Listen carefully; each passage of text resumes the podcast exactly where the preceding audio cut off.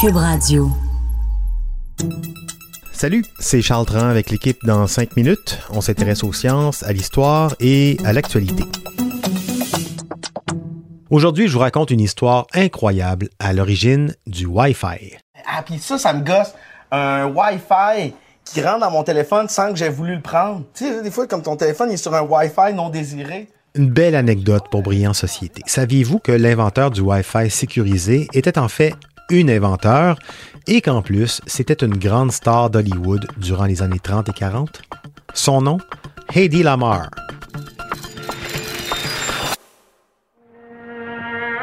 Heidi Lamar a fui Vienne dans une Autriche annexée par les nazis. On est en 1937. Elle se retrouve à Hollywood où presque instantanément, elle devient une vedette. Elle est considérée comme l'une des plus belles femmes du monde.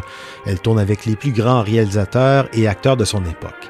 Tellement belle qu'elle sert de modèle à Walt Disney pour dessiner le personnage de Blanche-Neige. Elle inspirera aussi plus tard le personnage de Catwoman. Elle est également connue comme la première actrice ayant joué un orgasme dans un film au cinéma, dans une scène torride qui lui a quasiment valu d'être excommuniée par le pape de l'époque. Mettant de louanges sur son physique et sa beauté la font réagir. Elle affirme plus tard dans une entrevue que n'importe quelle femme peut avoir l'air glamour. Il suffit de se tenir tranquille et d'avoir l'air idiote. Elle a de l'humour en plus. Loin d'être idiote, en fait, Heidi Lamar, une fois sortie des studios de cinéma, s'adonne à sa réelle vocation, celle d'inventer des choses, en gossant des bidules, des machines. En fait, c'est son père en Autriche, un vieux bricoleur, qui lui a transmis la piqûre durant son enfance. Elle l'observait dans son laboratoire à la maison en train d'inventer des, choses. Et dans son propre atelier à elle, elle s'intéresse à tout, mais, mais vraiment tout. Elle développe des colliers fluorescents pour les chiens. Elle améliore la forme des ailes d'avion pour son ami Howard Hughes, le milliardaire aviateur, en s'inspirant de ses propres observations sur les poissons et les oiseaux, quand même. Et durant la Deuxième Guerre mondiale, elle apprend que les U-boats, les sous-marins allemands réputés invincibles, réussissent à capter les transmissions des torpilles lancées par les bateaux américains et donc à les éviter. Heidi se penche sur la question avec un autre ami, le pianiste et compositeur George Antel, lui aussi un méchant créatif. Il est à l'origine d'une œuvre, Ballet mécanique, dans laquelle il utilise 16 pianos mécaniques. Et justement, c'est à partir des cartes perforées de ces pianos mécaniques que Heidi Lamar et Jean Chantel imaginent leur projet. Ces cartes transmettent de l'information grâce à la présence de tous ces petits trous qui sont perforés dans, dans le papier de la partition. Quand il y a de l'air qui passe, c'est oui, quand il n'y en a pas, c'est non, en gros. Et comme les trous sont placés à différents endroits sur les feuilles de papier, il faut avoir le même plan à l'autre bout pour les lire.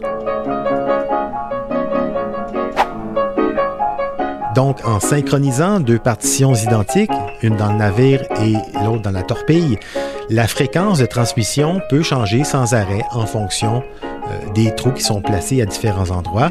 Donc, on peut faire toutes les combinaisons qu'on veut. On appelle ça un système de saut de fréquence. Exactement le même type de système qui est à la base des technologies sans fil comme le Wi-Fi, le GPS ou le Bluetooth. Fort de leur invention, ils déposent un brevet et vont cogner à la porte de la US Navy qui rit d'eux, littéralement. Imaginez, je sais pas moi, Scarlett Johansson et euh, Yannick Nézet-Séguin qui s'en vont cogner à la porte de la NASA pour leur parler de leur nouvelle invention théâtrale qui permettrait de voyager vers la planète Mars. Vous voyez un peu l'effet que ça a dû faire. Mais tant pis pour l'armée, les généraux euh, n'ont pas eu l'ouverture d'esprit de penser qu'on pouvait contrôler une torpille avec des partitions de musique dommage en passant, parce que détruire des U-boats allemands avec une partition, je sais pas moi, de, de Wagner, le compositeur préféré d'Hitler, ça aurait eu du punch.